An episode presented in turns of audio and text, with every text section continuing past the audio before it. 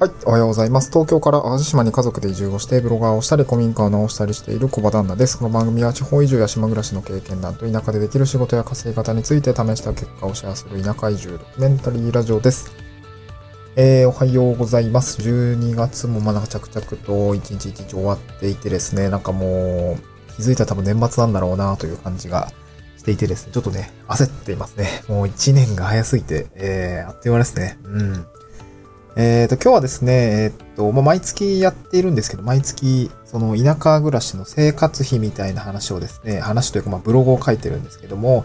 えっ、ー、と、まあ、私が、なんだろうな、4月に移住をしてきたんですけど、まあ、東京で今まで住ん、あの、前まで住んでいて、まあ、家賃11万、あ、家賃10、あれ、いくらだっけ ?10 万5千円ぐらいだったっけな。まあ、なんかその駐車場回せると11万6千円ぐらい払ってたんですよね。そう、11万6千円ぐらい払っていて、家賃高いわーって思いながら東京で暮らしていたんですよね。まあ、うん、1時間ぐらいかけて会社に行ったのかななんかそう、そういうのもあって、まあ結構大変だよねとか、あとまあ子供が生まれたりで、うん、まあなんか東京でこう子育てしながらこう仕事をしていくのがね、ちょっとやっぱしんどいなというところで、あの、その家賃も高いしね。なんか働かないと生きていけないみたいな。えー、まあ、それは当たり前なのかもしれないんですけれども、もっとこう、ゆるく行きたくねっていう、こう、ことをですね、まあ、妻と話をしていて、まあ、そんな感じでですね、あの、地方で、あの、田舎に、まあ、田舎の方に移住をして、まあ、田舎暮らししようか、みたいな話をしてですね、まあ、今、今に至るというような感じですかね。本当にもう、2年前の年末ですかね。えー、っと、なんだろう、そ、そのタイミングでお話をして、まあ、今、やっとね、えー、なんだろう、1年、えー、っと、移住なんだろうな、年移住の調査をして、で、本当に4月に、今年の4月ですね、移住をして、まあもうすでに9ヶ月ぐらいですかね、経っているというような感じで、もう時間があっという間ですね。はい、ちょっと前置きが長く 長くなっちゃったんですけども、今日はですね、えっと、田舎暮らしの生活費28ヶ月目の収支というような内容でね、あの、お送りをしていきたいなと思います。えっと、概要欄にですね、このブログですね、詳細、明細ですね、グラフと、あと、生活費の、まあ、全明細ですね。こちらをちょっとブログに書いておりますので、まあ、より詳しく知りたい方については、スタンド FM の URL、あスタンド FM の概要欄にですね、ブログの URL を書いておりますので、そちらをぜひ参照していただければなと思います。今回、あの、音声の方ではね、ちょっとピックアップして、え収入こんだけでした。収支こんだけで、まあ、ここがね、結構痛手でした、みたいな話をしたいなと思うんですけども。うん、で、8月の収支ですね。ま、まずマイナスだったの、あま、赤字だったのか黒字だったかっていうとですね、赤字でした。今月も赤字でしたね。もうやばいですね。ずっと赤字ですね、本当に。で、まあ、どれくらい赤字だったのかっていうとですね、えー、っとですね、8月の収入が、えー、あ、収支がですね、マイナス27,279円ですね。マイナス27,279円です。まあ、ちょっと赤字っていう感じですかね。はい。そうなんですよね。もう5ヶ月、まあ、最後にね、ちょっと補足をしたいなと思うんですけど。じゃあ収入はどうだったんだいっていうところなんですけども、収入はですね、23万3843円ですね。まあ大体23万3000円というような感じでしょうか。まあ、主には本業である地域おこし協力隊の収入ですね。えー、こちらが22万5000円ぐらい入っておりました。まあまあ、えー、そうそう。報酬が上がったんですよ。5万9000円ぐらい上がりました。めちゃくちゃ助かりましたね。そう。まあそれでね、満足してるのかっていう、まあ全然赤字なんで足りないですけど、副業をしっかりやらないとっていう感じですね。まあほどほどにまあ、こんなこと言ったら怒られるかもしれない。本業もほどほどにですね、えー、しっかり自分の事業を作っていかないとという感じですかね。はい。まあ、いろいろやらないといけないことはたくさんあるんですけど、はい。えー、っと、副業の収入はですね、今月は6000ちょっとぐらいですかね。うん。そう。あんまりこう、ブログの収入、ブログの収入は4000円ぐらいだったんですね。で、あとイベントスタッフですね。まあ、こ地域イベントに参加をさせていただいて、設営側で。まあ、それでまあ、日当みたいなのをちょっともらってですね。まあ、イベント自体はすごく楽しかったんで、働いてる感覚はなかったんですけど、まあ、お金もいただけるということで、まあ、ありがとういただいていたという感じですかね。はい。であとは、ちょっとメリカメルカリで、なんか、えー、雑多なものを売ってですね、ちょいちょい収入が上がっているという感じでね、えー、若干26万円というような、あ、違う、23万円ぐらいですかね。まあ、そんなくらいの収入が今入ってきているというような感じでございます。じゃあ、あ支出はどうなんだいですが、まあ赤字なので収入は超えています。26万1000円ですね。26万1122円の赤字ですね。まあ赤字、あ収支な、支出なんで、まあ、なのでマイナス2万7000円ぐらいの赤字というような感じですね。まあ、ブログの方では、まあ、何にどれくらいお金がかかったんだ、みたいな話をですね、もう本当に0、1円単位でめちゃくちゃ、えー、細かく書いておりますので、そちらは、あの、詳しく見たい方はブログをぜひ見ていただきたいんですけど、今月は何がそんなに響いたんだいっていうところはですね、あの、こちらですね、まあ、田舎特有のですけれども、車の費用ですね。車の費用。まあ、私も東京に住んでいながら、まあ、車持っていたのは、まあ、ちょっと妻の通勤者だったんだ。妻がね、まあ、埼玉寄りっていうんですか僕は都心部、本当新宿寄りで勤務してたんですけど、まあまあ、と、あの、なん中間っていうんですか、埼玉と東京の中間に家を、えー、構えていて、で、妻は埼玉なんで、まあ、車で通勤をするっていう感じだったんですね。まあ、なので、車もいるっていう感じだったんですよ。でね、やっぱね、車購入して、まあ、保険だったり、駐車場だったり、いろいろ関わるわけなんですけども、今回ね、まあ、あの、自家用車の持ってますので、まあ、保険ですね。民間の任意保険ですね。損害保険と言いましょうか。これがですね、まあ、年1回払うんですけど、59,450円。これがね、ボーンとこう、11月に、まあ、まあ、前々からあの、引き下ろしますよ、みたいな話は、まあ、あ、の、はがきは来てたんですけど、えっ、ー、と、まあ、5万、6万ぐらいですかね。まあ、パー飛んできたというような感じですね。まあ、あの、に、あの自動車損害保険って、あのー、なんだろうな。大体、まあ、最近、大体かな ?3 年間、まあ、長期であればあるほど安いみたいなんですよね。固定で。えー、なんて言うんでしょう。あ、これね、ちょっと私も話聞い、ちょっとだけしか説明聞いてなかったからあんま覚えてないんですけどね。長期であればあるほど、えー、なんか割安というか、まあ、えーね、途中で事故っても、え契約の更新で、えーとね、うわ、なんだっけな、基準のね、数値があるんですけど、えー、そこが変わあの、なんだろう、見直すタイミングがないんで、あの、保険料が安くなるっていう感じなんですね。例えば、僕今7年固定で支払いが決まってるんですけど、さえー、最近のやつは3年更新らしいんですね。うん。例えば、あの、に、さ、なんだろうな、2年目の、おまあ、2年半ぐらい経ったところで事故っちゃうじゃないですか。事故っちゃいましたと。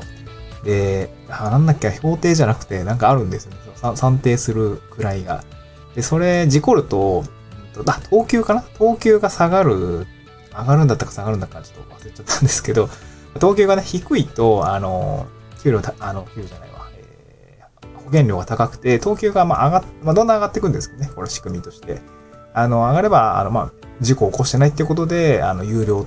みたいな形になって、まあ、割安になっていくんですけど、3年更新だと、3年の、3年経った時にまた見に行くんですね、等級を。で、3年更新の時に、えっ、ー、と、等級を見て、あ、じゃあいくらいくらですみたいになるんですね。で、これ固定だったら、えっと、契約更新の、なんだろう、更新のタイミング、なんだ、事故ってもうなんていうの ?7 年あれば、2年半で、等級、事故ると2個、3個下がると思うんですよね。で、なんかちょっとずつ上がってって、まあ7年更新だったら、まあ、1回事故っても、なんか更新するときには等級また元に戻ってるから、無事故ならね、えー、あの、なんて言うんだろう。あの、なかったことにできますみたいな、そんな触れ込みをされた気がしていて、これもう今ないんですよ。だ僕、楽天損保の、えっとね、もう、もう制度的にね、その、そんな長期のやつはもうないっていう感じのやつ駆け込みで契約したんで、まあ、なんとかやれてるんですけど、まあ今はね、多分3年更新の自動車保険が多いと思いますが、まあそういうね、えー、まあ保険、これは保険の窓口でお話を聞いたりとか、まあネットでね、一括見積もりをして、こうどれがいいかなって見たときに、こう、なんだろうな、得た知識になってます。まあ、あの保険興味がある方は、まあ、少し勉強してみるといいかなと思いますね。まあ、あの、これからね、えー、地方に移住をして車を所得する方について多分勉強することはたくさんあると思います。あの、自動車ローンどうしようかとか、残クレなのか、一括なのか、中古で買うのかとか、まあ、あと、燃料費どれくらいかかりそうなのかって、これがね、本当にわかんないですよね。なんか、路面にもよるし、時期にもよるしね、あの、エアコンつけたりするとか、あと、走行距離ですね。普段の街乗りどれくらいするのかとかね。結構かかる。まあ、僕の青森に住んでる友達は結構ね、1日40キロとか走るんですよ。片道で40キロ。あれ、弘前から青森まで40キロぐらいだったよな。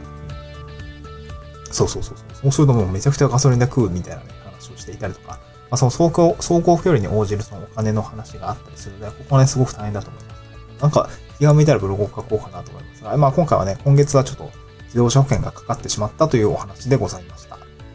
えっ、ー、と、続いてですね、ちょっとここはブログでもまとめたんですけど、水道、水道光熱費ですね。これを今月はまとめてみました。これ合計で16,557円ぐらいですね。で、内訳どうかっていうと、電気代が8,640円。これ楽天電気ですね。で水道代が2,530円。ス代が5,387円ということで、これ、この数字ね、あの、点で見てもよくわからないと思うんで、まあ、あの、すあの推移で見ていくと、ちょっとずつね、ガス代が上がってるんですね。そう。まあ、寒いんでね。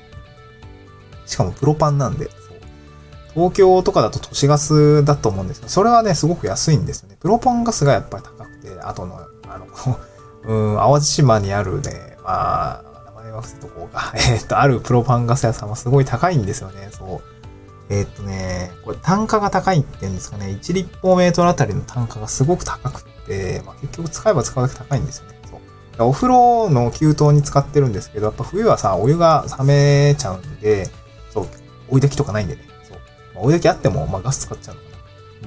うん。なんかそれでやっぱりこう、温め直したりとか、まあ、お湯また出したりすると、どんどんどんどんこう、ガスを使ってしまって、すごく高くなってしまう。でね、あの、フォロワーさんがちょっと教えてくれて、えっと、まあ、埼玉の秩父ってところに住んでる方だったんですけど、まあ、その方は夏場は4000円ぐらいのプロパンガスだったんですけど、冬場は1万2000円ぐらいまで跳ね上がりましたって言ってて、いや、1万2000円ガス代ってやばないみたいな 東京にいた時にそんなガス代かかってなかったんだよね、年月なんで。